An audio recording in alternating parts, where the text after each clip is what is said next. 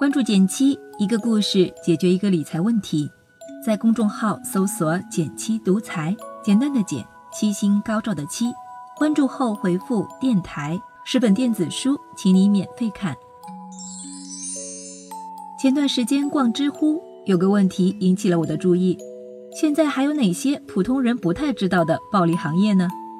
其中有位答主提到了考研自习室，在我的印象里。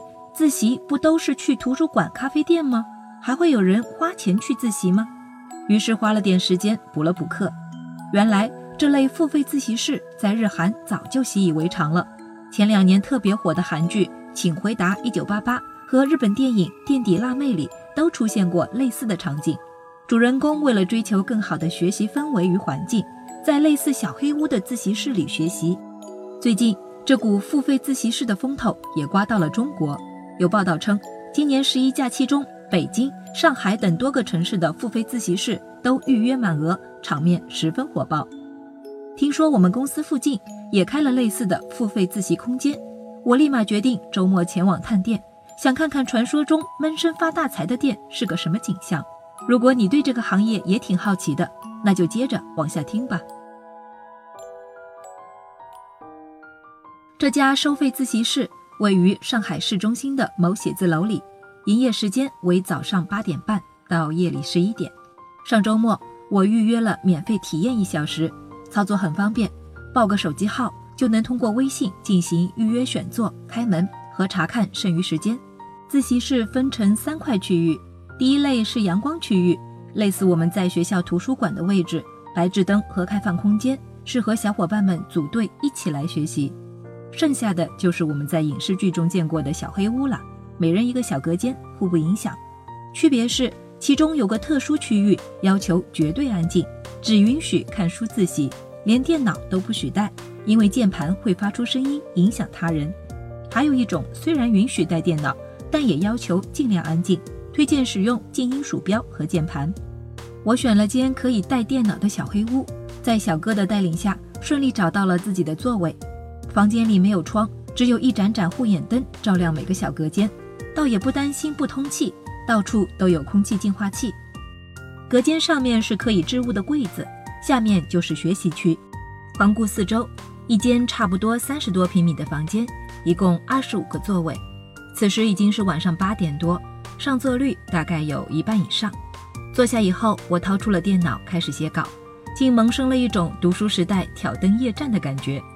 中间要是觉得口渴，自习室还提供免费的水、红茶和冲泡咖啡，很贴心了。不知不觉一小时就过去了，小隔间会自动熄灯，提醒自习者时间已到。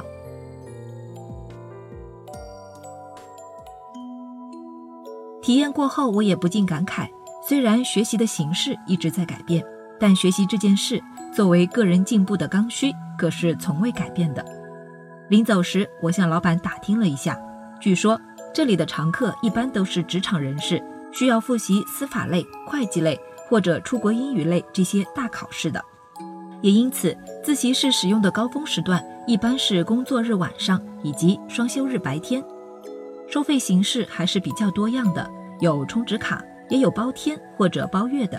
平均下来，不办卡的话，一小时收费大约是十七点五元。办卡的话，一小时也要十元。从需求来看，付费自习室的生意似乎是有利可图。我也替大家算了笔账，按我这次体验的自习室规模来看，平均每人需要的空间大约是一点五平米左右。再算上公共区域、厕所、工作人员办公区等等，一个能容纳一百人的自习室大约需要两百平米。目前，上海市中心写字楼的租金一般为每天每平米十元钱。